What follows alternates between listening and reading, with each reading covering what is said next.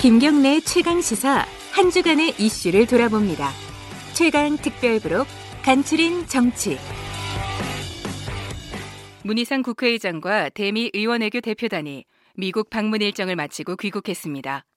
일정 마치고 돌아온 정의당 이정미 대표 연결해 자세한 이야기 나눠봤습니다.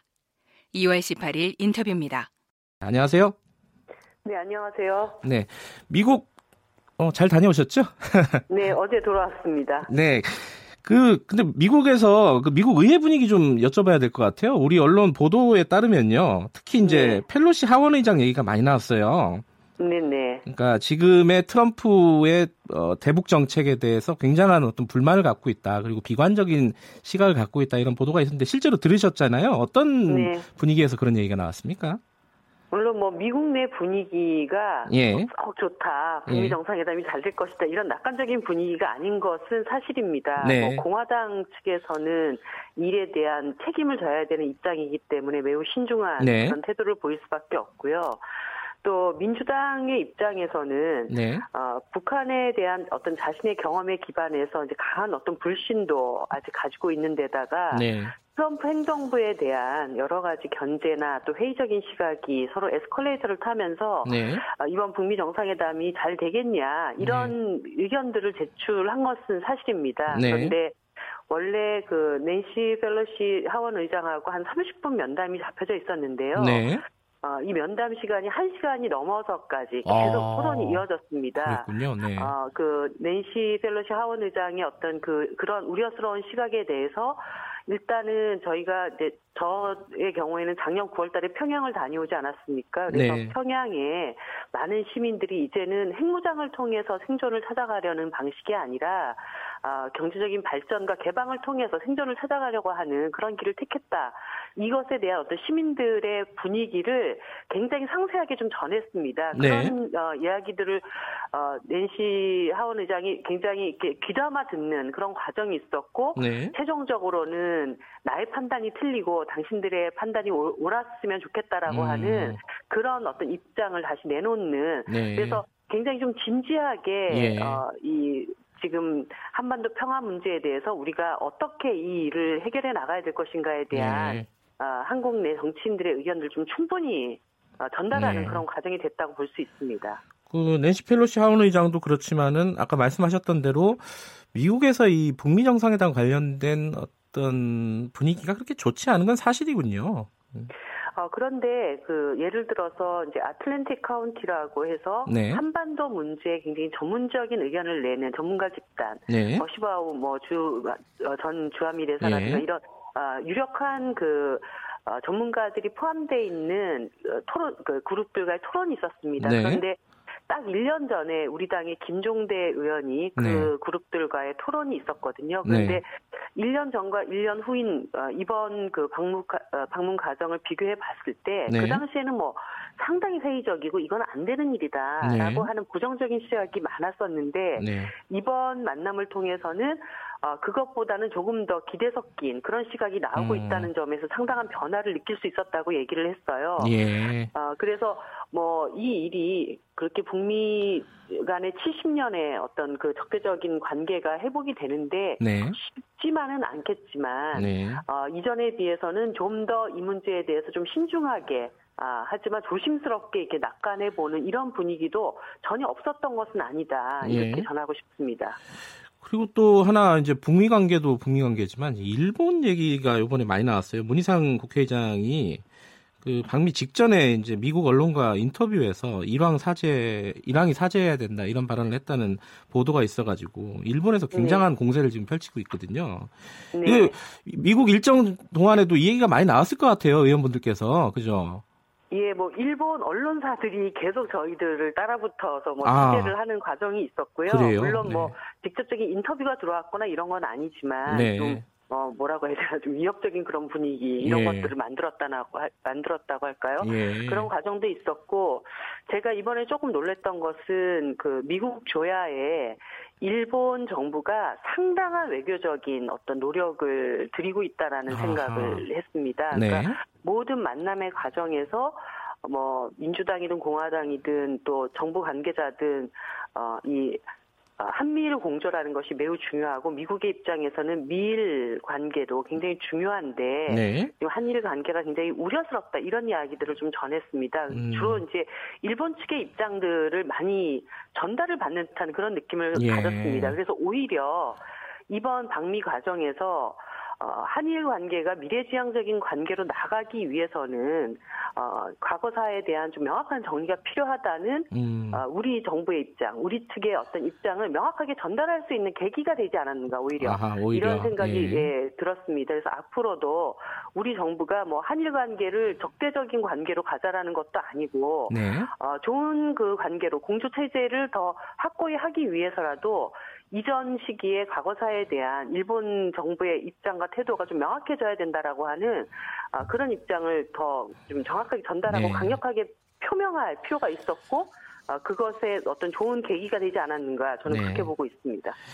국내 문제 얘기로 돌아오면요. 좀 답답한 부분이 많은데 미국 일정 중에 여야 그 수뇌부들이 어, 이 국회 정상화 얘기 어떻게 해야 되는지 좀 얘기가 오갔습니까? 어땠습니까? 그러니까 제가 좀 아쉽게 생각했던 것은 네. 뭐 5일 동안 바- 같이 밥을 먹어도 수십 끼를 같이 그러니까요. 먹는 시간이 있고 예. 그 자리를 통해서 이제 국내 문제도 좀 허심탄회하게 얘기할 수 있기를 원했는데 네. 어, 나경원 원내대표께서 좀 그 자유한국당 개별 일정들이 많이 있으셨어요. 아, 그래서. 예. 어, 우리 박미단의 어떤 공적 일정 이외에는 네. 다 이제 그런 개별적인 일정들을 하시다 보니까 음, 오당 대표단이 한 자리에 앉아서 얘기를 할 네. 시간이 없었습니다. 그게 네. 너무나 안타깝고 좀 아쉬웠던 점입니다. 예.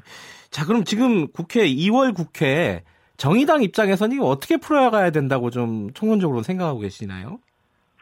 사실 지금 자유한국당이 국회 보이콧을 하는 네. 내용들은 너무나 명분이 없습니다. 사실 어 지금 5.18 망언처럼 이 반헌법적인 어, 행위와 이 발언들을 쏟아놓는 국회의원들이 있는 네. 응? 이, 이 사람들에 대한 어떤 제명 처리 없는 상태에서 어, 제대로 정상적인 국회가 돌아갈 수 있겠냐라고 얘기를 이쪽에서 해야지 마땅한 일 아닙니까? 근데 음. 정작 어, 국회를 이렇게 어지럽혀 놓고 이런 네. 질서를 제대로 바로잡지 못하는 자유한국당이 남 탓을 하면서 적반하장도 이런 적반하장이 없습니다. 그래서 음.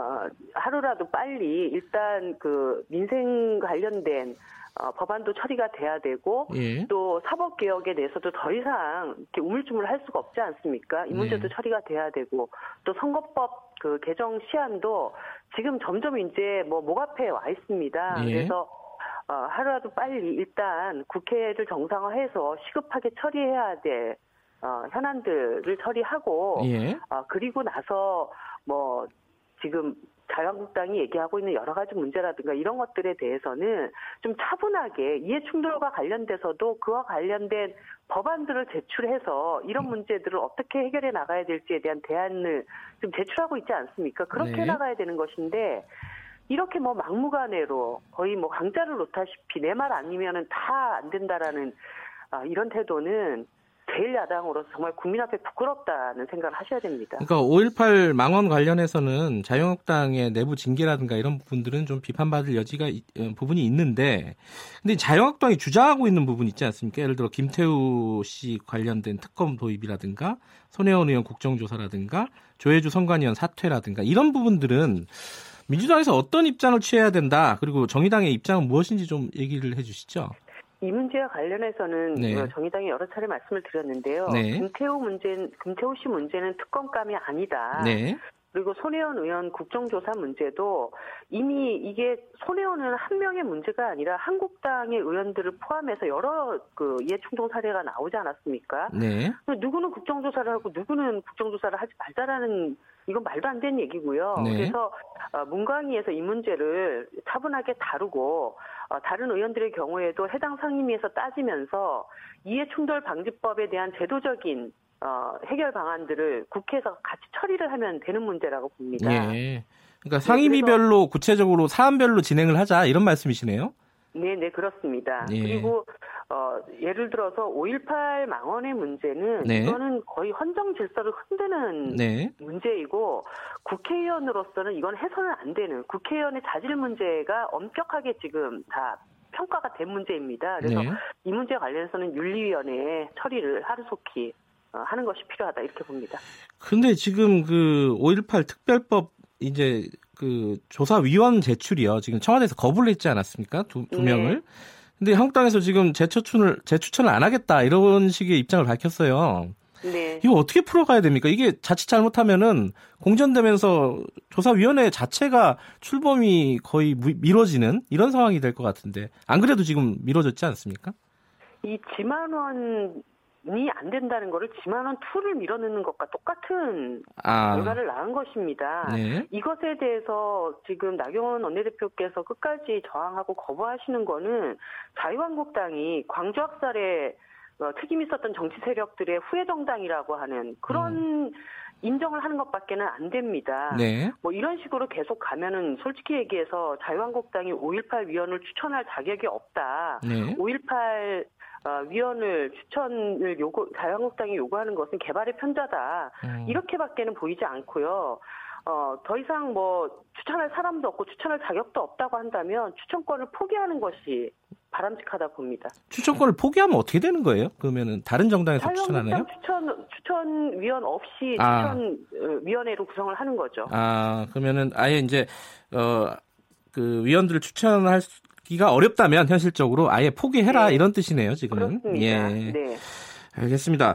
근데 지금 이제 2월 국회가 시급하다고 요구 어, 얘기하는 쪽에서는 가장 중요한 것 중에 하나가 지금 선거제도 개혁이잖아요. 이정미 대표께서 네. 단식까지 하신 이 선거제도 개혁안인데 이게 2월 달에 이렇게 만약에 처리가 안 된다면 앞으로 어떻게 되는 겁니까? 무산이 되는 겁니까? 뭡니까 이게? 지금 그 단식 농성을 함께 했던 야3당은 선거제도 개혁안에 대한 입장이 통일되어 있고요. 네. 이번에 방미 과정에서 민주당 이해찬 대표께서도 어, 민주당 안에 대한 네. 어, 구체적인 내용들을 얘기를 하셨습니다. 그래서 제가 말씀드린 것은 네. 뭐 이렇게 이제 시간 끌다가 결국 20대 국회 선거제도 못 바꾸고 네. 똑같은 방식으로 또 선거가 치러져서 이렇게 대결 국회를 21대에도 계속 가져갈 수는 없지 않냐. 그러면은 네. 지금 공수처 문제가 굉장히 중요한 사법 개혁안 그리고 상법 개정안처럼 민생 개혁에 꼭 필요한 법안들 네. 이런 것들과 선거제도 개혁안을 묶어서 네. 어, 3월 안에라도 어, 패스트 트랙을 걸어가지고 네. 일단 어떻게 자유한국당이 끝까지 거부를 해도 이 어, 선거제도 개혁안과 사법개혁안 등이 처리될 수 있도록 하는 사당 공조 네. 체제라도 갖췄으면 좋겠다라는 말씀을 드렸습니다. 아. 그래서 이해찬 대표께서는 뭐 방법이 없다면 그런 안까지도 열어놓고 검토를 해보자라고 하는 좀 긍정적인 답을 얻었고요. 네. 이렇게 해서라도 저는 20대 국회가 해야 할 일을 마무리를 좀 하는 그런 음. 국회가 되기를 원하고 있습니다. 그 선거법이나 뭐 공수처 관련된 법안 이런 것들을 패스트트랙에 걸자 이런 얘기네요. 지금 정의당 네, 얘기는. 네, 그렇습니다. 그렇게 해서 어. 뭐라도 국민들한테 어, 숙제를 하고 20대 국회를 마쳐야 되지 않겠습니까? 이렇게 자유한국당이 자기들 원하는 것 아니면 아무것도 국회를 운영할 수 없다라고 하는 그런 상황이 계속된다면 어, 남은 어떤 그 법률로 예. 보장되어 있는 그런 권한을 쓸 수밖에 없는 것이죠. 그러면 지금 민주당에서는 아까 이해찬 대표가 뭐 검토해 보겠다라는 취지로 대답을 하셨고 네. 그러면 다른 네. 당 있지 않습니까? 민주평화당이나 바른미래당. 민주평화당은 정의당과 같은 입장을 예. 하셨고요. 바른미래당도 당 지도부들과 그 음. 방미 일정 이후에 네. 어, 이 문제에 대해서 진지하게 검토를 해보겠다 이렇게 답을 하셨습니다. 그렇군요. 그럼 패스트트랙으로 일단 진행을 해보자는 게 이제 정의 정의당의 이제 제안이네요. 네네. 정안 된다면은 말하자면. 네. 예. 근데 지금 아까 이해찬 대표가 민주당의 어떤 안을 좀 얘기를 하, 했다고 하셨잖아요. 네. 그 어떤 안인지 좀 소개해 주실 수 있으세요? 어, 뭐, 300명 그 의서, 의원 정수 안에서, 네. 어, 현, 현, 현행 비례대표 47석보다는 한 두 배 정도 비례대표 의석을 늘리고, 음. 그 안에서 정의당이 얘기하는 연동형 비례대표제와 병립형, 네. 현, 재와 같이, 어, 그, 어, 연, 그 의석수에 연동시키지 않는 그런 네. 병립형 두 가지를 섞어서 예. 어, 비례대표를 선출하는 방안에 대해서 제안을 하셨습니다. 예. 그래서 이런 안과 정의당이나 어, 민주평화당과 바른미래당이 각각 갖고 있는 안들을 한번 이렇게 조율을 해서 합의안을 만들어 볼수 예. 있지 않겠는가 이렇게 생각하고 있습니다. 그 그러면 지역구 의원을 줄이겠다는 거네 이해찬 대표의 안은. 그렇습니다. 예, 네. 곧 줄이는 것도 지금 말씀하신 숫자로 보면 꽤 많은 숫자가 줄어드는데요, 그죠? 예, 뭐 그 안에 대해서도 예. 그 민주당 안에서 여러 가지 검토가 있- 예. 있으실 거고요. 예. 어쨌든 사당이 예. 어, 동일한 안을 빨리 합의하는 것이 음. 중요하다고 봅니다. 알겠습니다. 어쨌든 방미 과정에서 이해찬 대표는 300석 정원을 유지하면서 비례대표를 어, 대폭 늘리는. 방안을 어, 제안을 네. 하셨다. 이렇게 지금 네. 얘기를 하시는 거네요. 네, 네, 그렇습니다. 알겠습니다. 오늘 여기까지 듣겠습니다. 고맙습니다. 네, 감사합니다. 정의당의 이정미 대표였습니다.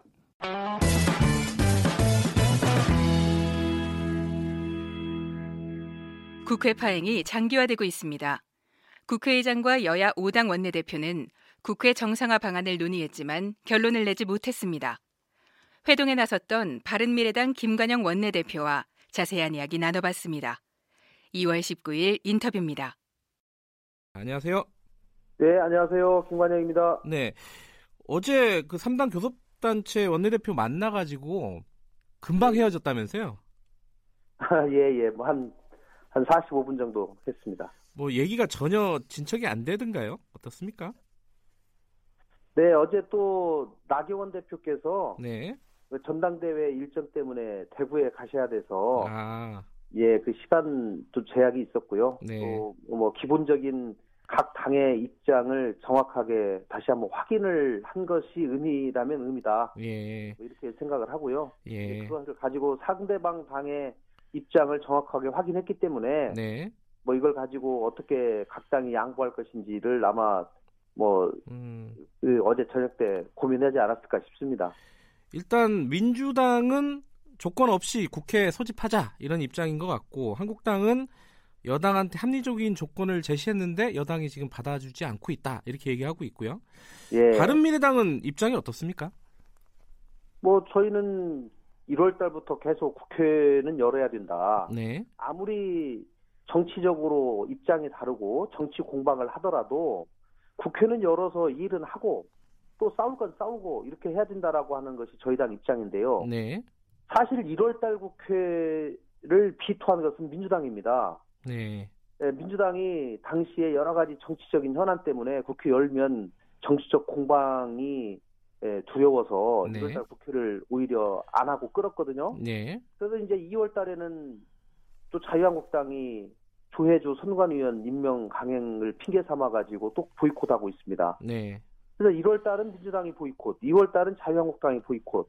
에, 저희로서는 참 이해하기 어려운데요. 네, 뭐 저희는 줄곧 계속 아무리 상대방을 비난하고 정치적 공방하더라도 국회는 열자. 그리고 국회에서 얘기를 하자라고 하는 것이 바른미래당의 입장입니다. 그 자유한국당에서요 어, 나경원 원내대표가 이렇게 얘기를 했어요. 김태호 특검은 일단 안 해도 되는데 예, 손혜원 국정조사는 받아달라. 예, 이렇게 해서 요거만 들어달라고 했는데도 여당이 들어주지 않았다. 뭐 이렇게 얘기를 하거든요. 예. 이거 양당이 어떻게 좀 접점을 찾아야 된다 이렇게 보십니까? 이, 부- 이 부분은? 그러니까요, 그 뭐 그건 사실입니다. 예, 나경원 대표께서 뭐 다른 거 처음에 네 가지 주장하다가 네네, 이제는 손혜원에 대한 별도의 국정조사 네. 이거 하나만 받으면 국회 정상화하겠다. 네, 사실은 뭐 그것을 조건으로 국회 정상화한다는 것도 사실 말이 안 됩니다. 네, 일단 국회는 열고 네. 그것도 주장하고 이렇게 하면 되는 건데 네, 어쨌든지 뭐 지금 상황은 그래요. 그래서 예. 저는 이제 손혜원 의원에 대한 국정조사를 별도로 해야 된다라고 네. 하는 것이 자유한국당의 입장이고 네, 이제 민주당은 이 국회의원의 이해 충돌 문제가 손혜원 의원뿐만 아니라 네, 자유한국당 의원들에 대해서도 여러 명이 같이 문제가 제기됐기 때문에 네, 이해 충돌 그 조사위원회를 만들어서 네, 거기에서 같이 하자. 이제 이렇- 이것이 지금 민주당 입장이거든요. 네, 자유한국당은 이제 이것은 완전히 손혜원에 대해서 물타기를 하는 거다. 네, 이렇게 하면서 지금 반대하고 하는 입장입니다. 네. 제가 낸 중재안은 네, 그러면 국회에서 국회의원들의 이해충돌 문제를 이번 기회에 정리하고 제도 개혁하는 것도 중요하니 네, 어, 특위를 만들어서 거기서 전체적으로 의논하되 네, 어, 가장 먼저 손혜원 의원, 의원 에 대한 청문회를 먼저 하는 것으로 음, 합의하자. 네, 그리고 또 다른 논란이 되는 다른 의원에 대해서도 또 추가적으로 하자. 네, 이제 이렇게 하자고 제가 주장을 했습니다. 네. 했는데 이제 자유한국당은 그것도 어, 받아들이기 어렵다 음. 이렇게 하고 있는 상황이죠. 어, 그럼 지금 김관영 대표께서 말씀하신 예. 특위를 만들고 손혜원 의원 관련된 청문회를 가장 먼저 하자 이 중재안에 대해서 예, 예. 민주당에서는 어떻게 생각해요? 민주당은 처음에는 뭐 손혜원 의원을 먼저 받는 것 반대를 했었어요. 네. 근데 어제는 이제 민주당도 조금 전향적으로 그 네. 부분에 대해서 긍정적으로 검토하겠다. 음, 아, 민주당은 그렇게 바뀌었습니다 어제. 예. 그럼 자유한국당도 조금 생각이 달라질 여지가 있어 보이던가요? 어떻습니까? 어제는 뭐 사실은 뭐 제가 낸 중재안이 네. 저는 뭐 괜찮은 아니라고 보는데 네, 네. 뭐 자유한국당은 이거 물타기다 음, 아니다라고 계속 어, 못 받겠다고 예. 어제는 그렇게 얘기를 했는데 네. 그것 이외에 좀 다른 몇 가지의 더 중재안을 가지고 네. 오늘 좀 얘기를 해보려고 합니다. 어, 그럼 다른 중재안이 뭐가 있습니까? 예, 현실적으로 가능한 제가 게? 지난번에 이제 한번 말씀드렸던 조혜주 네.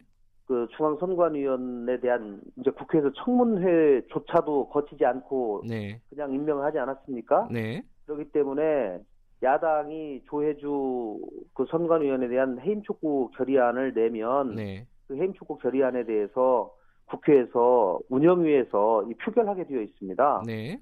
근데 여당이 그 안건 상정에 반대를 해버리면 표결 자체를 못하게 되거든요. 예, 예. 그러나 홍영표 어, 원내대표가 그거를 좀 전향적으로 어, 고려를 해서 네. 국회에서 청문회조차도 거치지 않았기 때문에 해임 촉구 결의안이 설사 통과되더라도 구속되는 것은 아닙니다. 네, 그러나 네. 국회의 의사를 네, 물어보는 절차를 거치겠다 네. 해서 그것을 상정을 하고 표결까지 하는 것으로 이렇게 하는 것으로 제가 지난번에 중재안을 한번 음. 제안한 적이 있습니다. 네, 네. 예, 그래서 그 부분도 같이 이번에 예, 좀 여당이 받는 것으로 해서 네. 어, 한번 해보면 어떨까 싶습니다. 예. 지금 이제 사실상 거대 양당을 바른미래당에서 좀 중재를 하고 있는 이런 모양새인데요. 예, 예, 안에서 보시기에 예, 물론 이게 밖에서 보면은 그래요. 그러니까 어느 정당에 특별히 더 책임이 있다 이렇게 말하기가 좀 힘든 상황이긴 한데 예. 어느 정당에 책임이 있는 겁니까? 이렇게 국회가 공전하고 있는 게 어떻게 보세요? 이게 말씀하실 수 있을란가 지금 모르겠는데. 이 책임이 예. 1월 달부터 지금 계속이 됐는데요. 네, 제가 원내대표 하면서 느낀 점은 국회에서 계속 현안이 계속 발생이 되지 않습니까? 네, 그렇기 때문에 이거를 그때그때 처리를 하고 털어내고 나, 놔야지 네. 앞으로 나갈 수가 있는데 1월 달에 민주당이 당시에 민주당 여권발 많은 의혹들이 터지면서 네.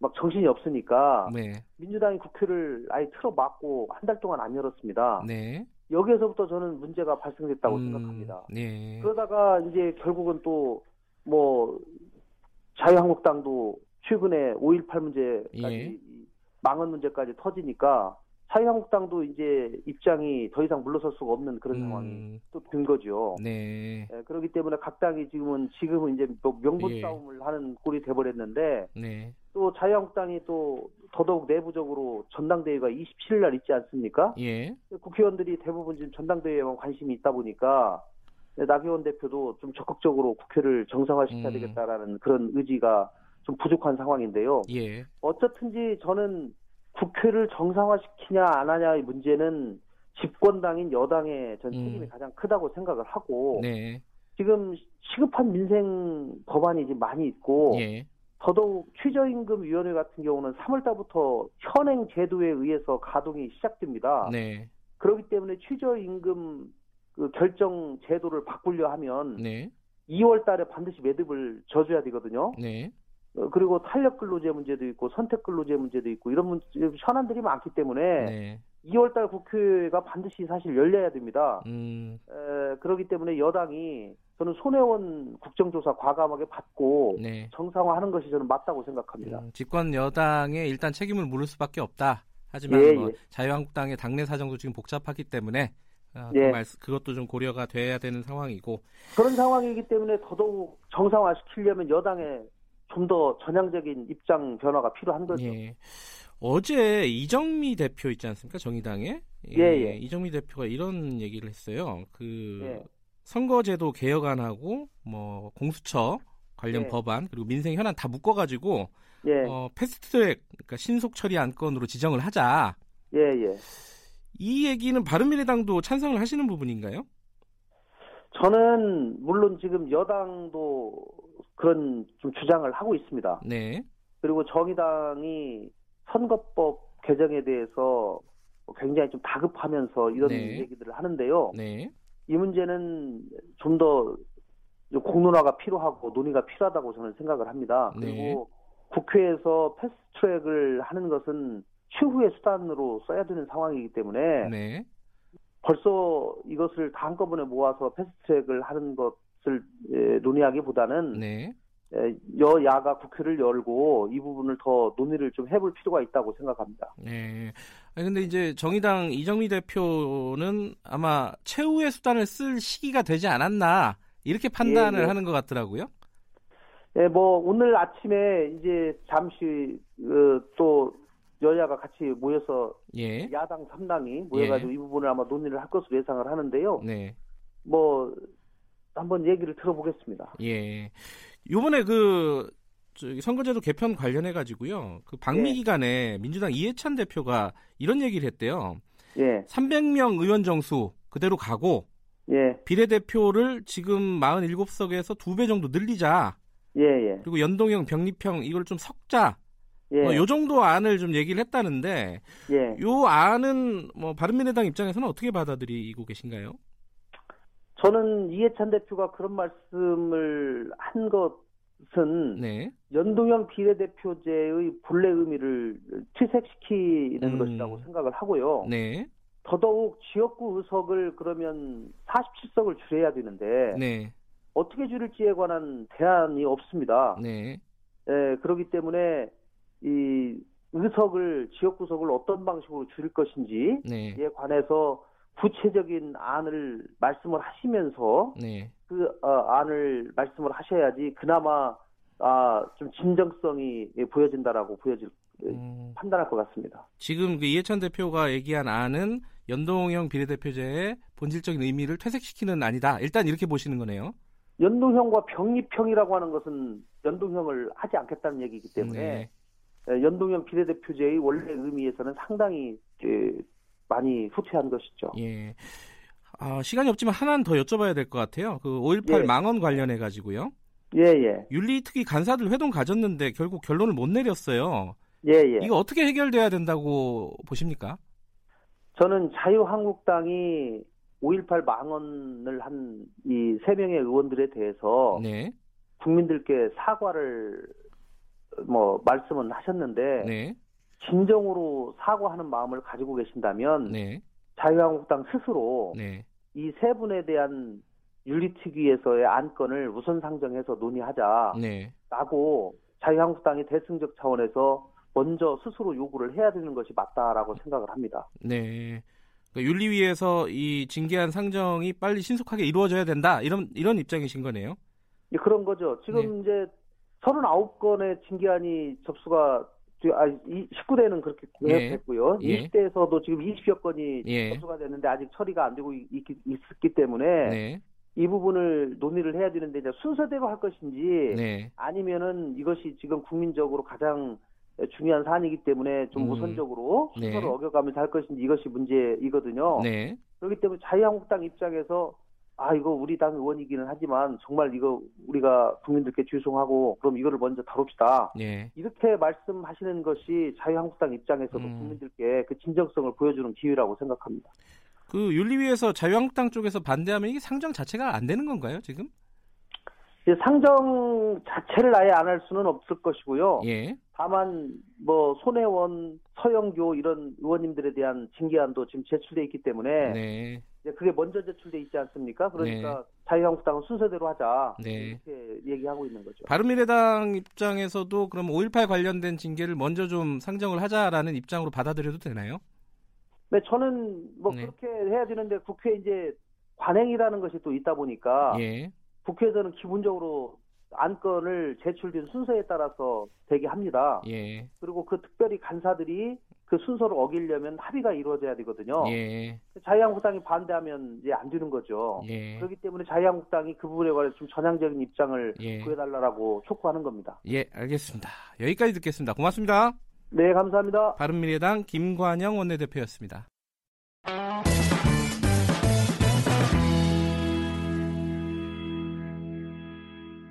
한국당을 제외한 여야 사당이 선거제 개혁 관련 법안의 패스트트랙 처리 논의를 시작했습니다.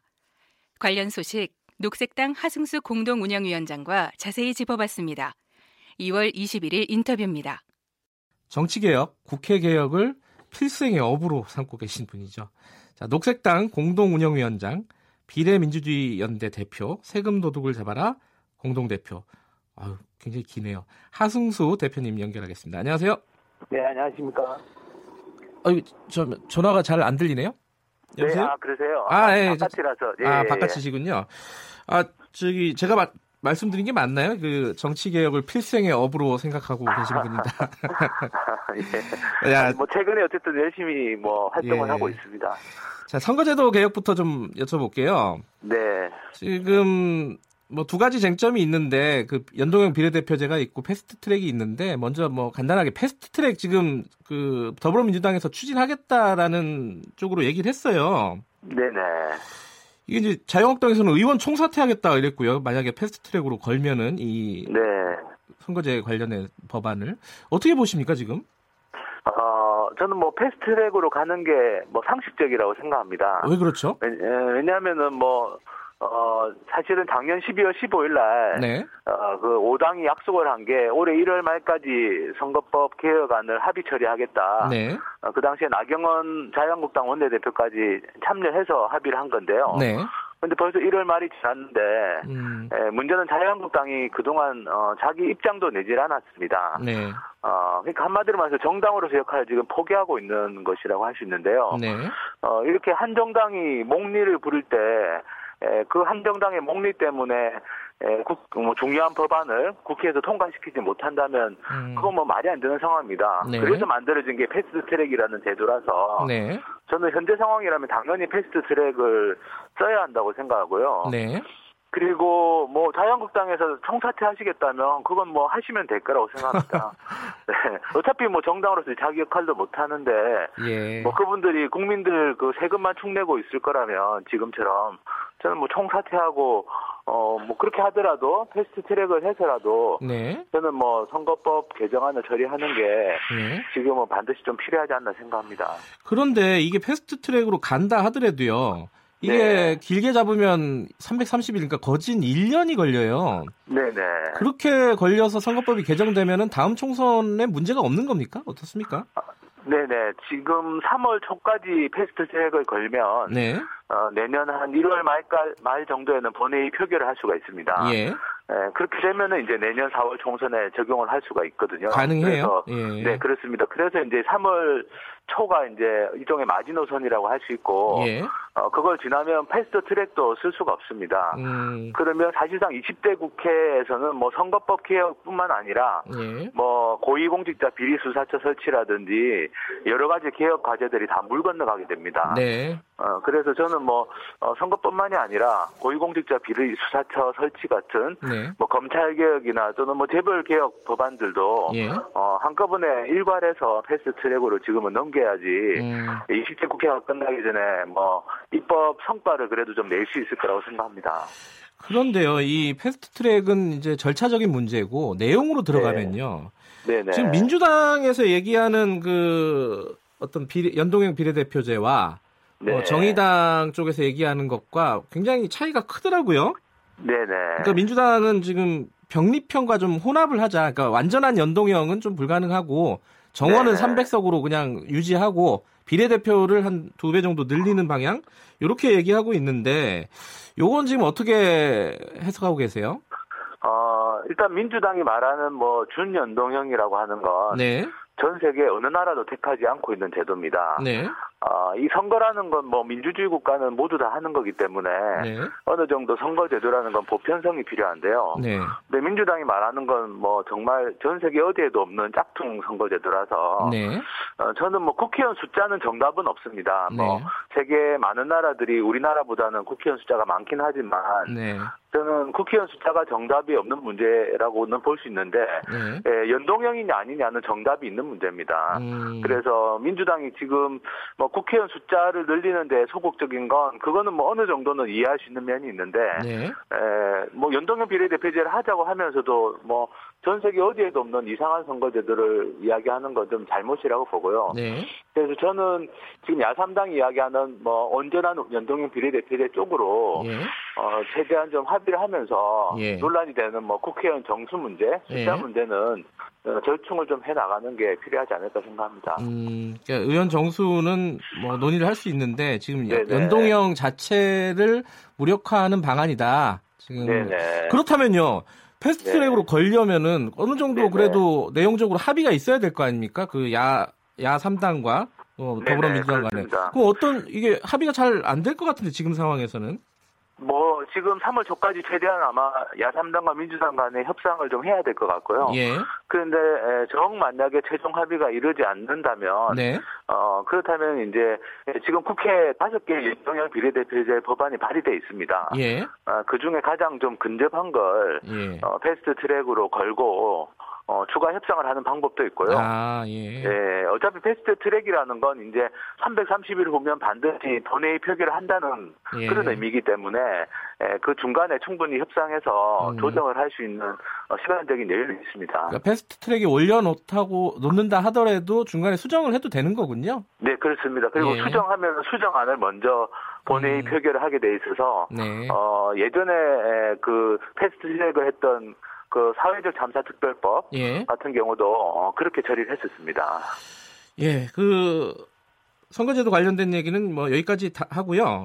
네네. 아까 제가 모두에 말씀을 드렸었는데 그 자유한국당 최규일 의원이 스트릿바 출입 논란이 있잖아요. 근데 이 네네. 부분을 녹색당에서 고발을 했어요. 네네. 그 스트릿바를 출입했다고 고발한 거 아니시죠? 어떤 왜 고발하신 거죠? 아, 저는 이게 이제 너무 스트릿바로만 예. 그, 이 문제가 좀 다뤄지는 게 좀, 어, 부족하다고 생각하고요. 예. 어, 사실 이게 뇌물수수 사건입니다. 예. 아, 그러니까 한마디로 말해서 장욱현 영주시장이 예. 예, 자신에 대한 공천권도 가지고 있고 예. 또뭐 국회의원이 여러 가지 권한이 많지 않습니까? 뭐 예. 예산과 관련해서라든지 예, 그런 어 일종의 그 최결 국회의원에게 네. 예, 그 해외 여행 경비를 뇌물로 제공했다라고 어, 음. 보- 봐야 되고요. 네. 왜냐하면 최규일 의원이 그 논란에 대한 미국 뉴욕 출장에서 예. 아무런 역할을 한 게 없습니다. 음. 그냥 같이 밥 먹고 사진 찍고 한 게 다고요. 네. 그것도 뭐 일정도 뭐 공식 일정이라고 할 수 있는 건 어 뭐 첫날에만 있고 둘째 날 같은 경우는 그냥 그냥 관광하고 어, 공연 관람하는 게 다였습니다. 네. 어, 그리고 그 과정에서 이제 스트릿바에 출입을 한 거기 때문에 네. 사실은 어, 최규일 의원하고 보좌관이 지원받은 해외 경비가 830, 840만 원이 넘거든요. 네. 그 840만 원을 일종의 영주시장이 자기 지역구 국회의원에게 뇌물로 제공한 거다. 음. 어, 그래서 저는 이게 스트릿바 사건 더하기 뇌물수수 사건으로 네. 좀 어, 앞으로 다뤄져야 되지 않을까 생각합니다. 아, 그렇, 그렇게 뇌물수수로 그러면은 고발을 하신 거군요. 네, 그렇습니다. 그래서 어, 제 녹색당에서 고발한 내용은 네. 장옥현 시장은 예. 어, 영주시 예산을 어, 그런 식으로 부당하게 해외여행 경비를 지원했다고 해서 업무상 배임하고 네. 또 뇌물 공여로 고발을 했고요. 음, 네. 최규일 국회의원 같은 경우는 뇌물 수수로 고발을 한 겁니다. 예. 근데 이런 식으로 지자체장이 어떤 여행 경비를 댔을 경우에 그게 뇌물이 성립되는 어떤 사례가 있었었, 있었습니까, 지금까지? 어, 지금까지는 사실 어, 네. 검찰에서 이런 부분에 대해서 제소, 제대로 수사를 하지 않았는데요. 예. 그런데 에, 과거의 대법원 판례를 보면 어, 국회의원은 그 직무의 포괄성이라는 게 인정되기 때문에 네. 일종의 포괄적 뇌물죄라는 게 인정이 됩니다. 네. 아, 그리고 지금 문제가 됐던 이 사안 같은 경우는 어, 그렇게 흔히 있는 사건은 아닙니다. 사례는 네. 아닙니다. 예. 그러니까 어, 이렇게 특별한 명목도 없, 없이 예. 국회의원에게 거액의 해외 여행 경비를 지원하는 게 흔히 있는 사건은 아니기 때문에 네. 그것도 지방자치단체장이 그래서 이번 사건은 좀 검찰에서 좀 제대로 좀 수사를 해서 음. 선례를 좀 어, 제대로 예. 만들어야 되지 않을까 생각합니다. 뭐 최규일 의원은 뭐 영주시의 돈을 받아가지고 해외 출장인지 해외 예, 외유인지를 갔다 네. 온 건데 사실은 최근에 보도를 보니까 작년 연말에요 네, 국회의원들이 대거 무려 126명이 11월, 12월에 해외 출장을 나갔다고 하더라고요. 그 중에 물론 필요한 출장도 있었을 건데 아마 네네. 필요 없는 출장도 굉장히 많았을 것으로 추정이 돼요. 네, 네. 이렇게 지금 외유 출장을 국회의원들이 많이 가는 이유 이건 뭐라고 보십니까? 어, 정말 이거는 뭐 한마디로 말하면 네. 연말에 왜 보도블록 교체하지 않습니까? 네네. 똑같은 겁니다. 그러니까 국회 예산안에 매년 이렇게 국회의원들이 해외여행, 뭐 해외 연수 출장을 가는 어, 예산이 편성이 되는데요. 네. 그걸 주로 이제 연말에 남아 있으면 집중적으로 쓰는 겁니다. 음, 어, 그래서 사실 어, 이렇게 관, 관행적으로 네. 해외 출장 예산을 어, 많이 편성하는 게 문제인데요. 네. 이런 문제를 그러니까 예산 자체를 줄이지 않으면 네. 이런 어, 해마다 논란이 되는 국회의원들 해외 출장 문제는 계속될 거고 네.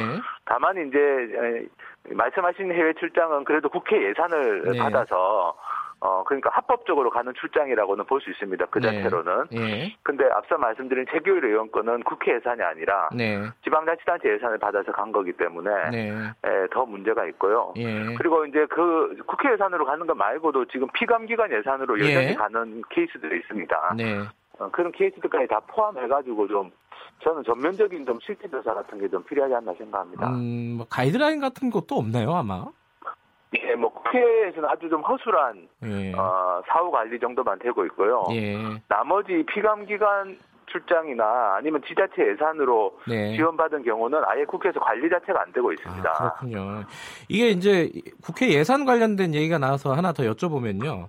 최근에 네네. 그 세금 도둑을 잡아라, 그러니까 하 대표께서 있는 그 시민단체와 어. 뉴스타파와 같이 이제 그 국회의원들 세금 낭비 실태를 지금 추적을 하고 있지 않습니까?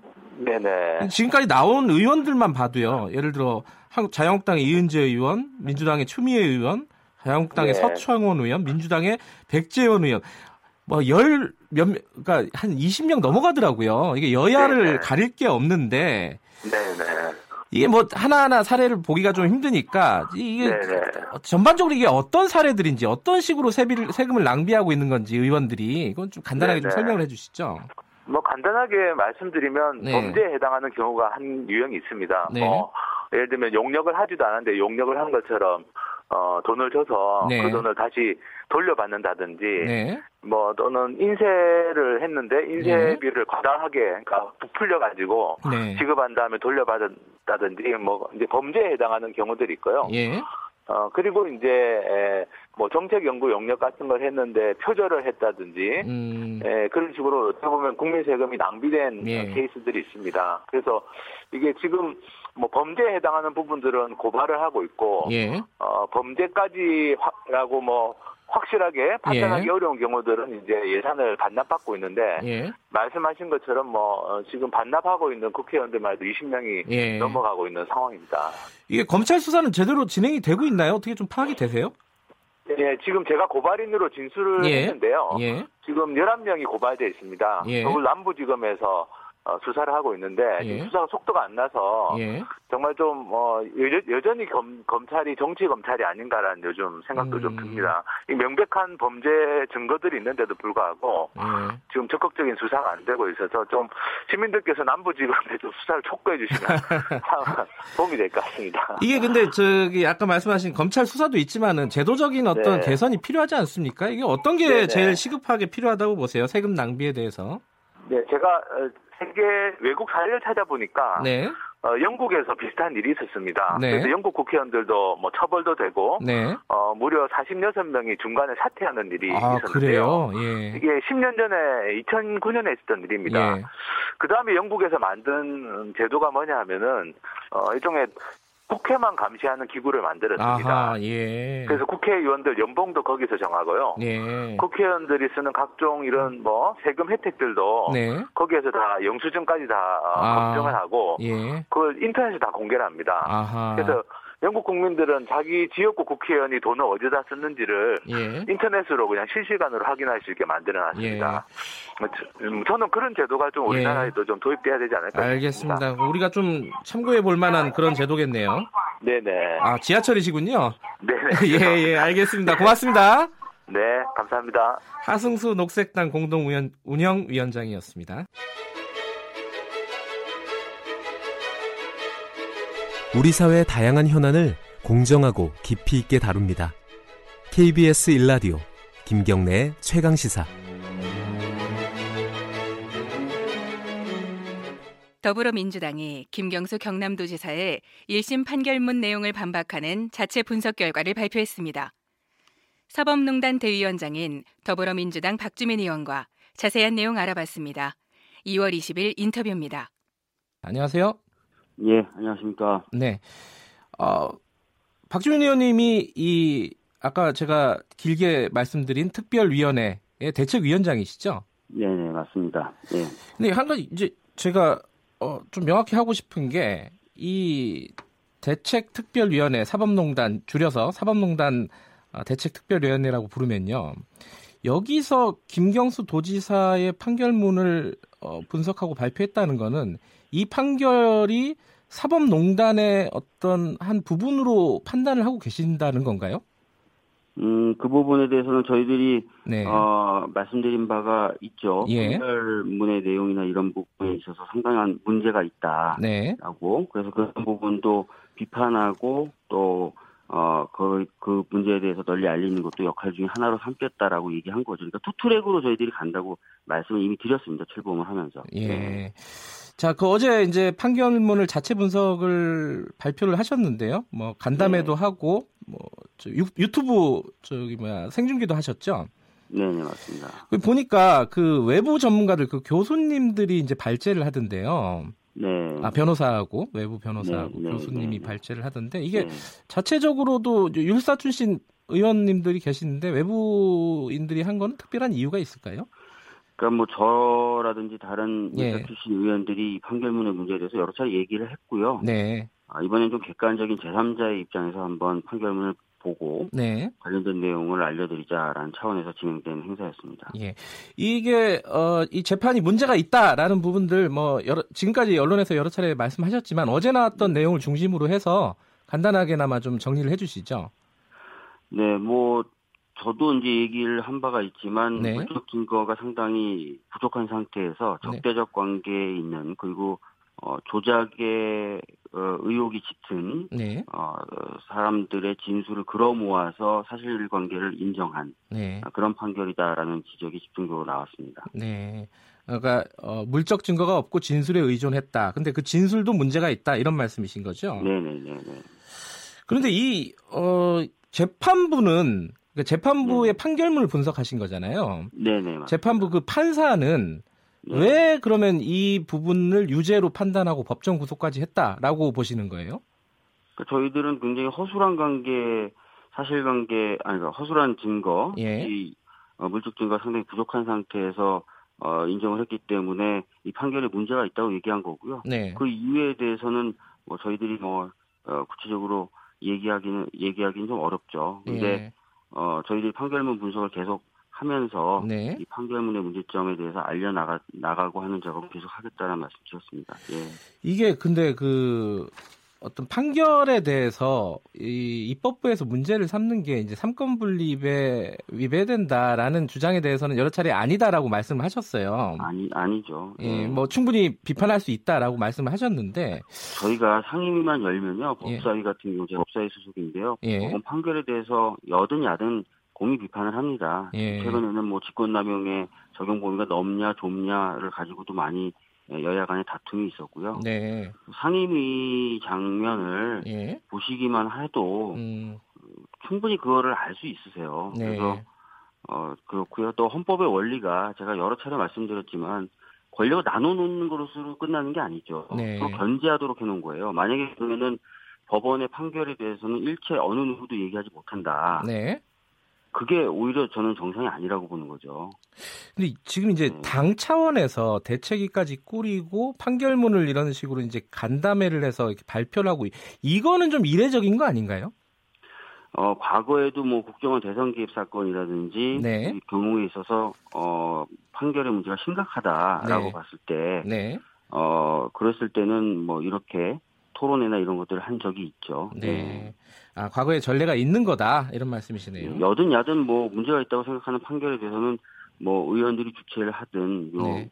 그뭐 연구 모임 주최하든 여러 가지 형태로 판결에 대한 검토나 비평이 있어 왔습니다. 예. 그러니까 이제 일부에서는 이제 뭐 야당 쪽에서도 그렇고요. 일부 언론에서도 이게 김경수 살리기 아니냐. 아, 당 차원에서 이렇게 아, 어, 정말 좀, 적극적으로 하는 좀 게 답답한데요. 예. 오히려 많은 분들이 이런 얘기를 하세요. 예. 김경수 지사의 재판을 생각하면은 네. 법원에 대해서 얘기하는 것은 자제돼야 된다는 얘기를 또 오히려 많이 하세요. 네. 근데 저희가 애초에 말씀드렸던 것처럼 어, 사법개혁 계속 저희들이 해왔던 거예요, 이야기를. 네. 심지어 탄핵조차도. 네. 근데 그거를 안 할 수가 없- 없습니다. 이건 굉장히 중요한 문제고 계속 해야 되는 얘기예요. 음. 알겠습니다. 그 저희들이 그냥 그냥 하지 말까요? 뭐 탄핵이든 사법개혁이든 다 얘기하지 말고 법원 네. 눈치 보고 이렇게 하는 게 맞을까요? 그 저한테 여쭤보면 제가 또 어떻게 대답을 그건 할지. 아니라고 예, 예. 생각합니다. 네. 그 어제 그 간담회를 하고 나서요. 네. 그 조선일보에서 이렇게 보도를 했어요. 이건 좀 궁금하더라고요. 그 차정인 교수가 발제를 하셨잖아요. 네네네. 거기서 이제 김 지사, 그러니까 김경수 지사는 경우는 공동 시- 실행은 없고 공모만 있는 경우다. 그 실행이 없는 경우는 단순 공모 이상의 특별한 게 있어야 한다. 뭐 이런 거를 인용을 하면서 그러면 공모는 있었던 거냐? 이렇게 이제 기사를 썼거든요. 이 부분은 아니요. 어떻게 맥락이 어떻게 되는 겁니까? 발제문에도 명백히 적시가 예. 돼 있어요. 네. 그러니까 어, 설사 뭐 양보하여 공모가 있다 하더라도 이런 식으로 발제문이 이미 작성이 돼 있고요. 근데 짧은 시간에 많은 내용을 소개하다 보니까 이제 그렇게 이제 된 거를 네. 발제문이 있음에도 불구하고 예. 어 그렇게 이제 기사가 나간 거죠. 네. 아, 그러니까 어, 앞뒤 맥락이 좀 빠졌다 이런 뜻인가요? 네, 지금 네, 말씀하시는 건. 지금 그러면은 이 어, 제 기자간담회를 했고 앞으로는 이 김경수 도지사 관련된 재판의 문제 제기를 어떤 방식으로 하실 계획이세요? 김경수 지사의 판결문에 대해서 저희들이 그 처음에 얘기했던 게 두 가지였습니다. 네. 첫 번째는 판결문을 어, 분석을 해서 네. 기자들을 상대로 설명하겠다라고 말씀드렸고 출범하면서 그 대책위가 예. 또 하나는 국민 설명회를 하겠다고 했습니다. 네. 그래서 기자들을 상대로 한 간담회 오전에 했고요. 예. 어제 저녁에는 국민들을 상, 상대로 한 설명회를 진행을 했습니다. 네. 어, 김경수 지사 판결에 대해서 저희 애초에 계획했던 것은 다 했고요. 아 그래요. 어, 예. 예. 예. 그럼 앞으로 필요하면 이제 더 할 수 있겠지만 예. 현재까지 계획된 건 다 한 겁니다. 그러면 항소라든가 뭐 예를 들어 보석 신청이라든가 이런 것들은 이제 변호인단에서 알아서 하는 걸로 이렇게. 그건 원래 번호원단이 하는 예, 겁니다. 예. 예. 지금 부, 고, 어, 뭐야 보석 신청은 이- 절차가 어떻게 되나요? 보석 신청은 이제 그 보수 재판부 이심 예. 재판부에다가 신청을 하는 거고요. 예. 시기라든지 이런 것들은 아까 말씀드렸던 대로 변호인단이 판단해서 하게 되겠죠. 예. 근데 애초에요, 어, 민주당에서 이 판결이 나왔을 때 처음에 얘기했던 것 중에 좀 핵심 중에 하나가, 네. 뭐, 이 판사에 대한 얘기를 좀 많이 했었어요. 그 양승태 네, 네. 예, 전 대법원장의 비서 출신이고, 어, 네. 그리고 적폐 판사, 아, 사법농단과 관련해서 수사를 받았고, 조사를 받았고, 네. 뭐 이런 문제 제기를 했었는데 그 얘기보다는 이- 요즘은 이제 법리에 대한 얘기, 판결문 자체에 대한 얘기를 하더라고요. 이게 조금 어 뭐랄까요 프레임이 좀 바뀌었다 이렇게 볼 수 있는 건가요? 어떻습니까? 아니, 처음에 저희들이 네. 이제 판결이 나왔을 때 판사의 성향이나 이런 부분에 대해서 이야기한 거 맞습니다. 네. 어, 맞고, 어, 그 다음에 이제 판결문 분석을 해서 판결문의 문제점에 대해서 알리겠다라고 얘기를 했습니다. 예. 처음에 이제 판결이, 에, 나왔을 때, 그, 나왔던 12쪽짜리를 가지고는 도저히 이해할 수 없는 판결이었기 때문에, 네, 우선, 어, 그런 판결이 나오게 된 연유를 찾, 찾으면서 그렇게 얘기를 한 게, 하게 된 것이고요. 예, 이후에는 뭐, 구체적인 판결의 문제를 들어서, 네, 어, 판결문의 문제점을 지적하겠다라고 해서 지금 그렇게 하고 있는 겁니다. 예. 그러면은요, 그 2심 판결도 이제 항소심 판결도요. 이 재판부가 좀 어, 사법농단 사건과 좀 연루가 돼 있다 이런 얘기들이 있지 않습니까? 네. 이건 어떻게 대처를 하실 생각이세요? 글쎄요, 뭐 그런 부분에 있어서는 다 변호인단이 알아서 판단을 할 거라고 생각합니다. 아, 네. 뭐 이렇게 예를 들어 이게 법리적으로 재척 사유나 이런 것들이 될까요? 어떻게 보세요? 재척 사유, 기피 사유는 굉장히 엄격하게 법에 규정되어 있어요. 예. 그래서 공정한 재판을 할 수 없을 우려가 있다고 보여져야 되는데요. 네. 그런 부분에 대해서는 변호인단이 숙고해서 판단할 것이라고 생각합니다. 그 2심 재판에서는 어 1심과 다른 어떤 핵심적인 쟁점이 다른 게 있을까요? 어떤 어떤 쟁점이 2심에서 중요하게 다뤄질 거라고 예상하십니까?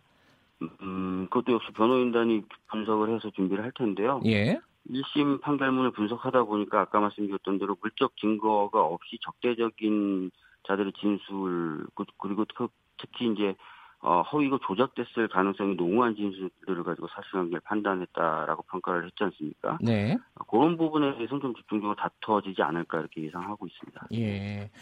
지금 그 연장선에서 여쭤보는 여쭤보는 건데요. 그 탄핵 파- 어, 탄핵 대상 판사 있지 않습니까? 명단은 언제 어떻게 발표가 되는 건가요? 어제 대표님이 이제 기자간담회에서 말씀하셨던 것처럼 네.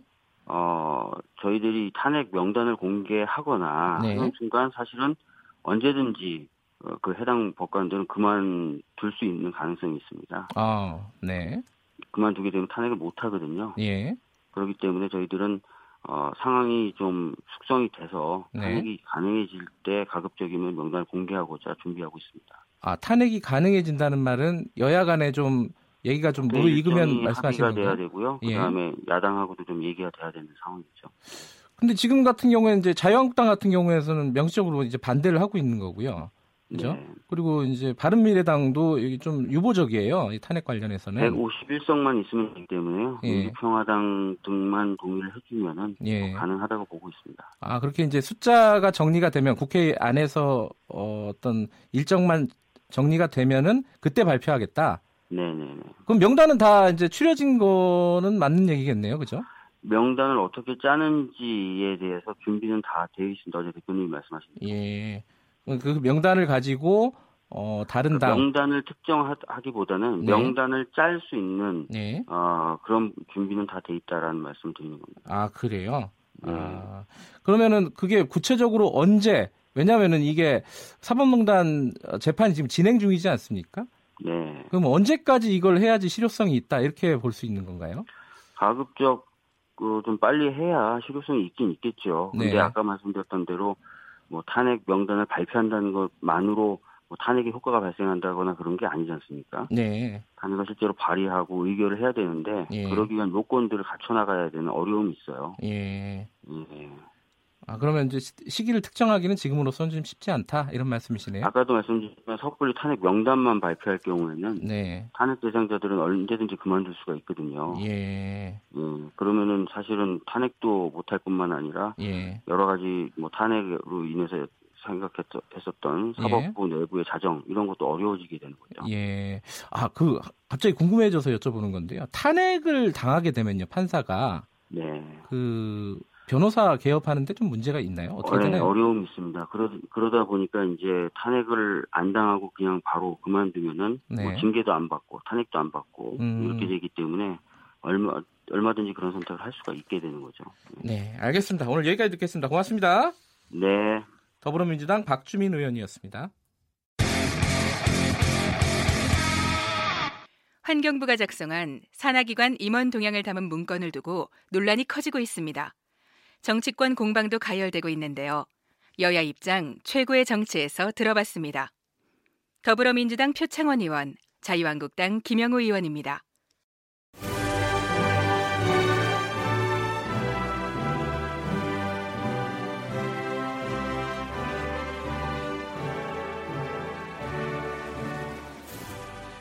매주 금요일 전국의 가장 뜨거운 현안을 여야 의원 두 분과 이야기 나눠보는 시간입니다. 최고의 정치. 오늘도 두 분 나와주셨는데요. 오늘은 새로 함께 해주시는 분이 나와주셨습니다. 새로 오시는 분부터 소개해도 되겠죠? 물론이죠.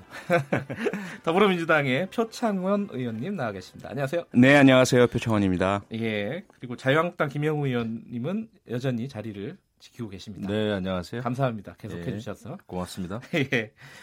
자, 이게 전국 현안을 얘기하는 건데, 정치권의 현안을. 오늘 또 블랙리스트 의혹 어, 청와대에서는 블랙리스트가 아니다 이렇게 얘기를 하고 있지만은 그 리스트 의혹을 지금 다뤄야 되는데요. 어, 이게 시작하기 전에 표창원 의원께서 이렇게 말씀하셨습니다. 좀 어떤 민생 현안, 어, 어떤 정책 이런 것들을 좀 얘기를 해야 되는데 매전, 맨날 이런 얘기를 해서 좀 그렇다라고 네. 말씀하셨는데 이런 얘기를 안 할 수 있게끔 해주셨으면 좋겠다. 저는 그런 생각이 좀 들어요. 네, 뭐 전적으로 공감하고요. 예. 어, 깊은 반성을 하겠습니다.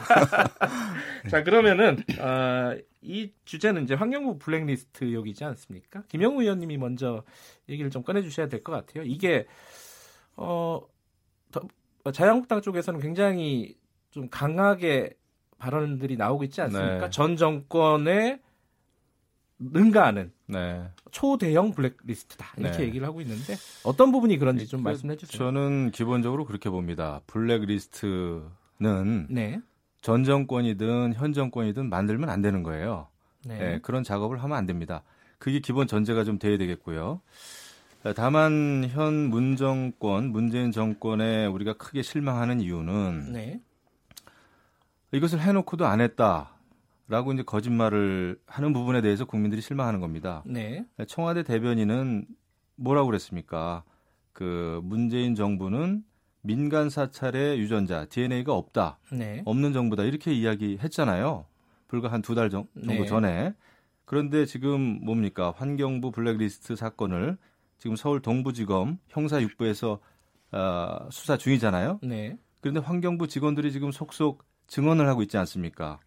이 환경부 블랙리스트가 청와대 인사 인사수석실에 에, 또 보고가 됐고 또 지시를 받았고 네. 이렇게 해서 만들어졌다. 환경부도 처음에는 아, 이런 그 환경부 블랙리스트를 이런 문건을 만든 적도 없다. 이렇게 얘기했다가 지금은 이제 환경부 직원들이 이것을 다 장관께 보고했고 또 청와대까지 보고가 됐다. 이렇게 증언들을 하고 있단 말이죠. 네. 이런 게 지금 언론 뉴스가 지금 나오고 있습니다. 이것이 사실이라면은 아, 기막힌 일이다. 그래서 우리가 그런 얘기까지 지금 시중에 나돌고 있지 않습니까? 아, 현 정부가 만든 것은 체크리스트라는 거 아니에요? 예. 청와대에서 그렇게 얘기했잖아요. 그래서 이제 내책 남불이라고 내가 만들면 체크리스트고 남이 만들면 블랙리스트다 이런 말이 있는데 아, 이것은 어, 있어서는 안 되는 일이고요. 또 하나 포인트는 그거죠. 할 말씀이 김태우, 많으시군요. 김태우 감찰 반원이 예. 에, 자신의 비리를 덮기 위해서 예, 거짓말을 하고 있다 이렇게 이제 여권에서도 계속 비판을 해왔습니다만은 네. 결국 어, 블랙리스트와 관련해 가지고는 김태우 감찰 반원의 에, 그 증언이 언급이 사실로 드러나고 있습니다. 그래서 네. 이번 기회에 검찰도 정치 검찰이라는 오명을 어, 벗어나기 위해서는 좀 제대로 수사를 했으면 좋겠는데 모르겠습니다. 여러 가지 말씀을 해주셨는데 이제 일단 표창원 의원님 얘기를 듣고 나서 좀 진행을 해볼게요. 네, 우선 저는 김영우 의원님 말씀하신 전 정권이든 현 정권이든 네. 어, 나쁜 일은 또는 불법적인 일은 다 안 된다. 전적으로 동감을 합니다. 네. 어, 다만 그 민간인 불법 사찰이라는 블랙리스트의 본질과 어, 인사권 범위 내에 있는 공직자에 대한 공직 감찰 네. 그리고 인사 동향 관리는 전혀 다른 차원이다라는 것을 말씀드리고 싶고요. 네. 또 하나는 지난 정권의 블랙리스트가 문제가 됐던 것은 특히나 문화 예술인들 어, 네. 자유가 가장 어, 중요시되는 그분들의 어, 뭐 작품이라든지 그 활동이라든지 이런 부분에 있어서 마음에 안 들면 블랙리스트를 작성해서 그들의 어떤 소위 말해서 밥줄을 끊는 지원을 못하게 하고 일자리를 뺏고 하는 문제들이 2만여 명을 대상으로 생겨졌던 네. 광범위한 문제가 있었죠. 그래서 이것은 국가 권력이 민간인에 대해서 특히 국민에 대해서 어, 헌법적 권리를 지대하게 침해한 심각한 권력 농단이라서 문제가 된 것이고요. 네. 그렇다고 해서 공무원이라고 해서 어, 직권을 남용할 정도의 강압이라든지 강요를 통해서 어, 뭐 사임 압박을 넣는다? 저는 그 옳지 않다고 봅니다. 그래서 지금 검찰에 진행하는 수사에 있어서 위법 사항이 발견되면 뭐 철저하게 조치해야 된다고 생각을 하고요. 예. 하나만 좀 김영 의원님을 포함해서 우리 자유한국당 의원님들께 제안드리고 싶은 것은 이번에 본질을 보면 대부분이 그 24명인가 대상이 되는 공공기관장들 중에 환경부 산하요? 예. 네, 환경부 산하에 예. 어, 대부분은 임기를 다 채웠습니다. 다섯 분인가가 임기 전에 네. 사임한 것으로 나타나는데 그분들 대부분이 전 정권의 정치적 낙하산 인사들이에요. 음. 그래서 이분들이 임기가 끝났으면 나가야 되지 않느냐라는 그런 어, 많은 여론들이 어, 아마도 좀 그 진행 과정에서 뭔가 잘못된 부분도 있었던 것 같은데 네. 어쨌든 저는 그런 부분들이 정리가 되는 것은 옳다고 봐요. 음. 그런데 그 다음에 그러면 대신 채워지는 사람들이 누구냐가 문제라고 생각을 합니다. 네. 만약에 또 똑같이 전 정권처럼 우리 측에 무슨 뭐 기여한 정치적 인사들이라든지 어 또는 그 자리에 있어서는 안 될 뭐 전문성이나 자격이 전혀 없는 분들을 그쪽에 채워 넣었다라든지 이거는 문제라고 생각을 합니다. 예. 그건 뭐 전 정권과 똑같은 일을 반복하는 일이 되어 버리기 때문에 이 부분은 앞으로도 이, 이런 일이 없도록 어 해당되는 자리에 전문가와 적임자가 갈 수 있도록 함께 좀 노력을 했으면 좋겠습니다. 예. 제도가 필요하면 제도를 고치고 법이 필요하다면 법 을 고치고요. 그다음에 뭐 징계나 처벌이 필요하다면 처벌을 통해서라도 그 부분은 제가 제안을 좀 드리고 싶습니다. 네, 두 분의 그... 말씀이 좀 일치하는 부분들이 아, 좀 많이 있네요. 예. 이런 일을 해서는 안 된다라는 것은 예. 이것은 명약 관한 일이에요. 이것은 이론이 있을 수가 없습니다. 네. 근데 제가 한 가지 이제 좀 덧붙이고자 하는 점은 이번에 그 환경부 감사관실 그 컴퓨터에서 이제 발견된 산하기관 임원 조사 사항이라고 하는 이 문건. 네. 여기에는 그런 게 있다는 거예요. 그러니까 전 정권이 임명한 그 환경부 산하기관의 임원에 대해서 어, 타깃이라는 음. 네, 표현을 써가면서 이 사람들, 그러니까 전 정권이 임명한 이 사람들, 이 타깃이 끝까지 물러날 때까지 이 목적이 달성될 때까지 무기한 감사를 지속해야 된다. 이렇기 네. 때문에 이게 예, 블랙리스트라는 겁니다. 정상적인 인사 관리를 한다든지 정상적인 어떤 인사와 관련된 업무가 아니라 타겟을 정하고 이건 완전히 사냥감이잖아요. 이렇게 사냥감을 딱 정하고 예. 물러날 때까지 계속 수사를 아니 감사를 할 것을 어, 이 보고서에 다 이게 담아져 있다는 거예요. 그리고 그 감사 대상 임원들에 대해서도 이 업무 추진비 정말 몇만 원짜리 업무 추진비라든지 이런 거를 계속해서 끈질기게 감사했다 그러는데 어, 이것은 너무나 있을 수 없는 일이다. 특히 에, 전 정권이 임명한 인사들의 정치 성향을 조사시켰다는 겁니다. 음. 그것은 그것은 일반적인 그 어, 인사 관리가 아니죠. 의원님은 지금 저런 일이 실제로 있었다면은 부적절했고 어떤 조치가 취해져야 된다 처벌을 하든지 이렇게 아까 말씀하신 부분이죠. 네, 그러니까 불법 부당한 일이 발견된다면 당연히 원칙에 따라서 법에 따라서 예. 처리 처벌이 이루어져야 된다고 생각을 하고요. 예. 다만 이제 아쉬운 것은 언제나 이런 문제가 불거졌을 때 저희도 아마 과거에 그런 일이 있었을 겁니다. 네. 정쟁의 도구로 삼고 확대하고 침소봉대해서 어뭐 정권을 흔들고 지지율을 어, 떨어뜨리는 도구로 사용한다.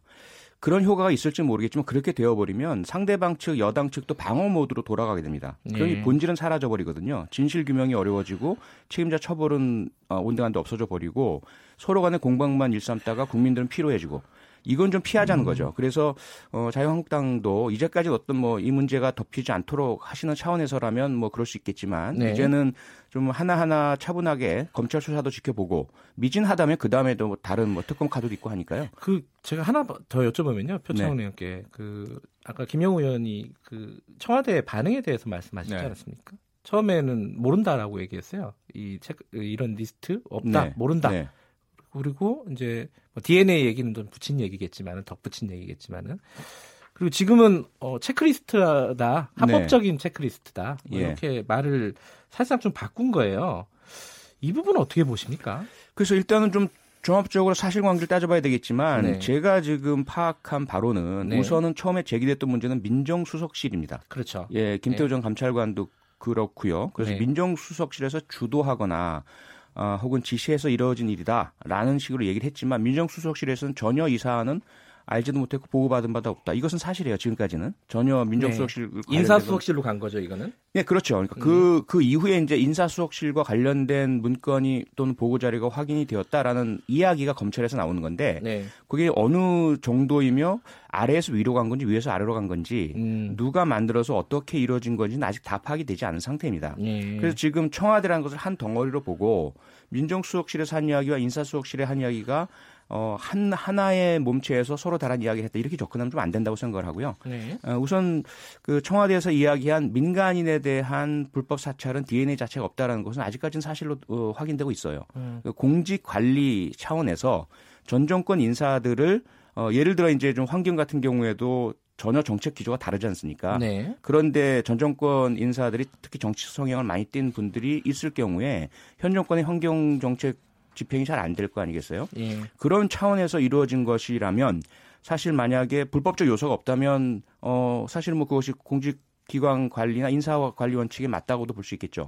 그런데 지금 나온 자료나 문건에 아까 김영우 의원님 말씀하신 표현들은 지나칩니다.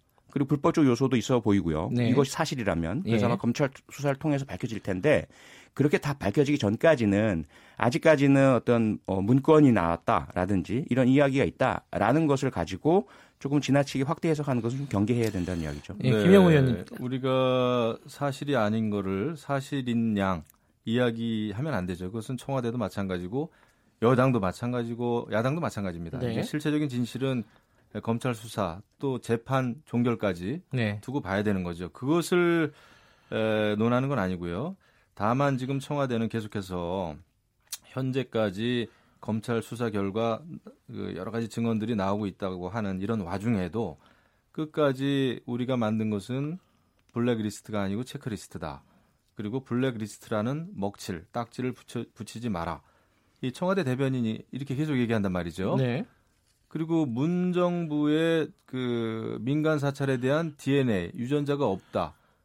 이거는 사실은 국민을 향한 막말입니다. 아니 여당이든 야당이든 네. 어떻게 유전자를 들먹여요. 그래서 저는 청와대의 이 어떤 태도 이런 거는 심각한 문제가 있다는 거예요. 그렇기 때문에 내로남불이 아니냐. 더더군다나 촛불 민심이나 촛불 혁명에 기반한 아, 사람이 먼저인 정권이다 이렇게 이야기를 하지 않습니까? 그렇다면은 이렇게 이런 사태가 벌어지면은 이거에 대, 이것에 대해서는 초장부터 사실은 청와대에서는 어, 사실이 규명되기 바란다. 그리고 검찰이 제대로 수사를 해달라라고 하는 게 도의예요. 도리고 그런데 네. 에, 문 정권은 민간 사찰에 DNA가 없다. 이렇게까지 이야기하고 지금은 또 말을 바꿔서 이제 이제서야 검찰 수사를 지켜봐야 된다 이러고 있단 말이죠. 그래서 이것은 청와대의 어떤 태도, 문정권의 태도에 대해서는 굉장히 실망스럽다 이런 말씀을 좀 드립니다. 피청님 할 말씀 있으면 짧게 하고 다음 좀 얘기를 좀 진전시켜 볼게요. 네, 아마 지금 김영호 의원님 말씀이 그 모험 답안 같습니다. 어떤 음. 어, 모든 국가기관 분위기가 좋은데요 오늘. 아니 그러니까 어, 저도 뭐 마찬가지예요. 어, 언제든 예. 스캔들이나 문제가 불거지면 이 네. 실체가 알기 어려요. 예. 청와대에서도 아마 그런 이야기를 했을 때는 이건 말도 안 되는 일이야. 우리는 예. 이런 걸 하지 않아라는 어떤 정서가 강했을 텐데 청와대에 있는 비서관 행정관 중에 어떤 누군가가 어떤 일을 했을지 이 부분은 전수조사가 된 상태가 아니거든요.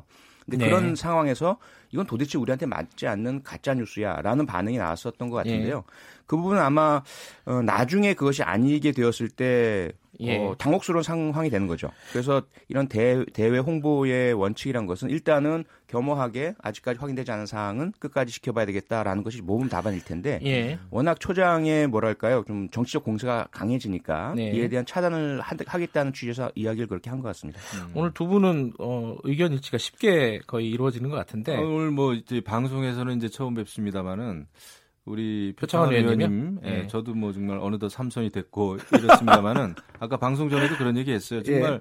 좋은 정치 한번 해봐야 되는 거 아닌가. 아 갑자기 예. 왜 서로 간에 또 칭찬하시는 분위기로? 아니 저희 아니, 저희가 사실 또 동갑입니다. 아 그러세요? 네, 아, 갑자인데 또 주제와 관련 없는 얘기를 또 아, 국민들이 좀 원하는 정치를 하기 위해서 노력을 좀 해야 되잖아요. 알겠습니다. 이런 말씀 드린 거죠. 그 특검 가자는 주장은 어 요거는 지금 검찰 수사 중이잖아요. 예. 어, 여당에서는 검찰 수사를 지켜보자는 건데 특검을 가자 이거 계속 가시는 건가요? 뭐 원칙적으로야 예. 특검이라고 하는 것은 그 일선 검찰의 검찰 수사가 제대로 되지 않을 예. 경우에 예. 또는 제대로 검찰 수사가 진행되기 어려운 조건, 네. 예를 들면 청와대가 직접적으로 관여가 돼 있다든지 예. 이런 경우에 이제 특검을 주장하게 되죠. 예. 근데 지금 벌써부터 이제 사실은 청와대 민정수석실 또 인사수석실 이렇게 연루가 됐다면 네. 특검 필요한 게 아니냐라는 목소리가 이제 야당에서는 강하게 지금 나오고 있죠. 음, 실제로 왜냐하면 예. 그 김경수 지사의 드루킹 사건만 해도 그렇잖아요. 처음에는 그 수사 당국이 굉장히 늑장 수사를 했어요. 네. 제가 그 드루킹 조사 단장을 했었잖아요. 네. 우리 당에서 그런데 왜 이렇게 늑장 수사를 할까?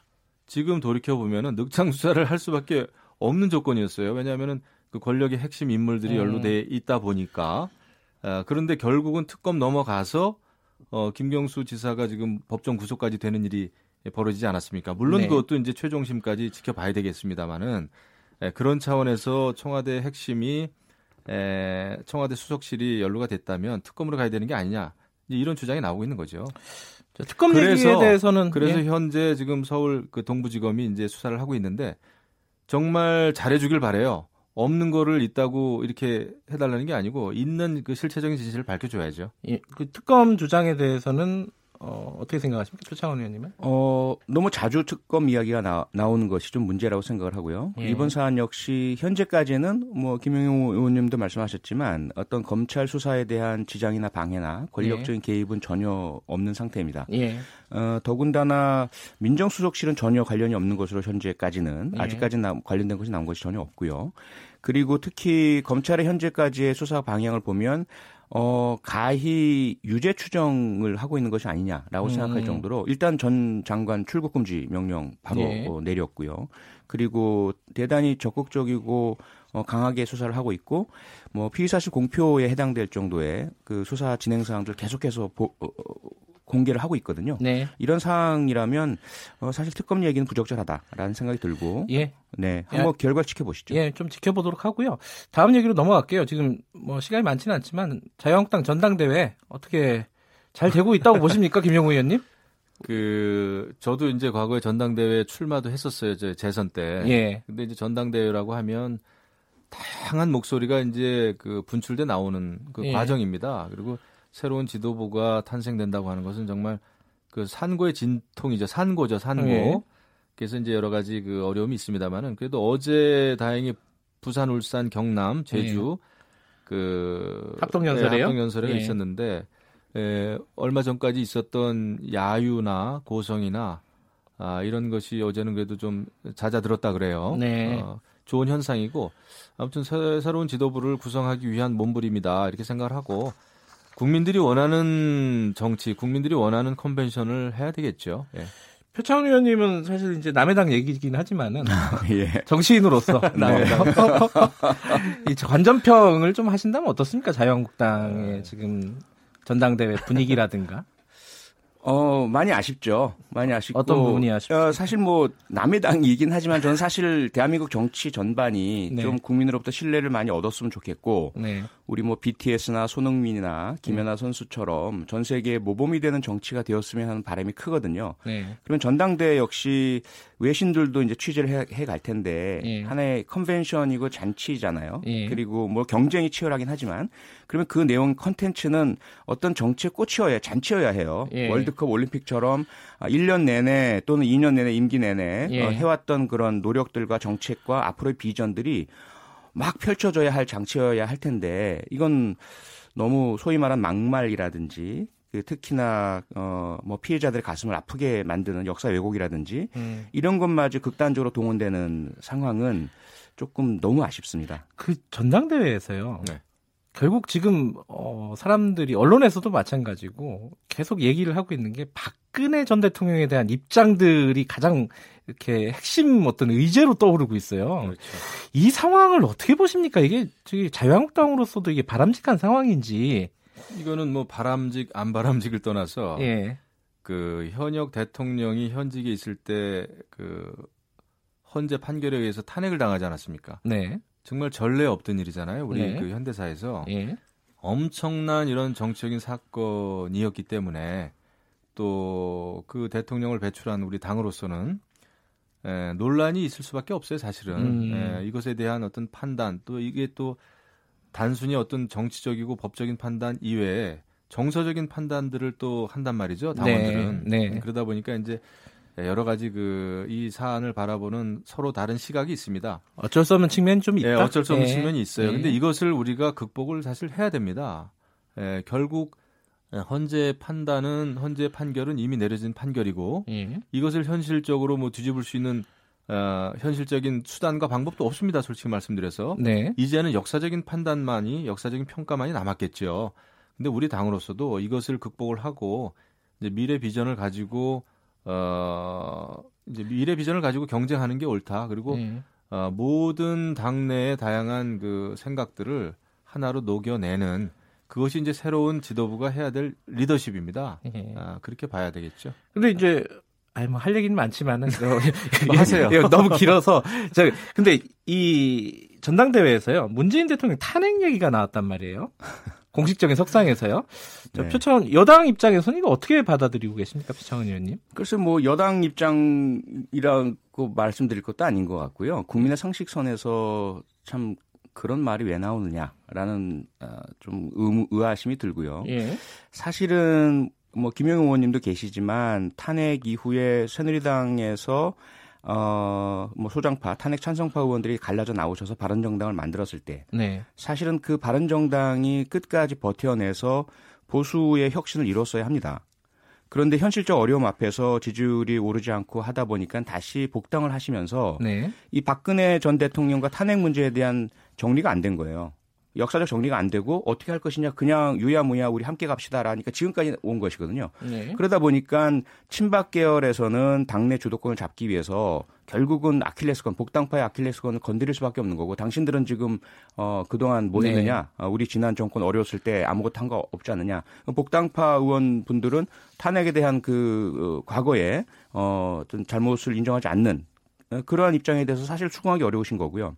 이걸 그냥 미래를 보자라는 말씀만으로는 봉합이 안 된다고 저는 생각을 합니다. 그런 네. 가운데 어, 특히 이제 친박파들께서 하실 수 있는 거는 현 정권에 대한 공격 그것을 음. 통해서 당내에서의 어, 나름대로의 그 지지를 얻기 위한 노력들을 하시다 보니까 뜬금없이 갑자기 현직 대통령에 대한 그런 근거 없는 탄핵 주장이 나오고 있는 것이죠. 그 김영우 의원 현직 예. 대통령에 대한 탄핵을 물론 우리가 쉽게 언급을 하거나 주장을 하는 거는 좋진 않겠죠. 예. 네, 또 국민들이 뽑은 대통령임에 틀림이 없지 않습니까? 네. 다만 지금 환경부 블랙리스트도 그렇고 또 이제 산업통상자원부 블랙리스트 얘기까지 지금 막 나오는데 이런 것이 축적이 되고 이런 것이 국민들의 공분을 사면 그것이 또 정치적으로 탄핵으로 갈 수밖에 없습니다. 잘못하면 음. 그러니까 아, 검찰 수사가 제대로 이루어져야 되는 게 우선이고요.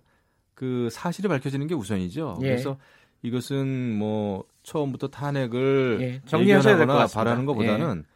네, 이런 것이 잘못 쌓여져 가면 그렇게 되는 거예요. 그래서 알겠습니다. 현 정부도 국민을 좀 통합시키는 그런 정치를 해주기를 좀 바랍니다. 알겠습니다. 다음에는 어, 정책 얘기 좀 했으면 좋겠네요, 진짜로. 네. 네. 그런 날이 오기를 바라면서 자 오늘 최고의 정치 마무리하겠습니다. 두 분 고맙습니다. 네. 자, 대한민국 중심 채널.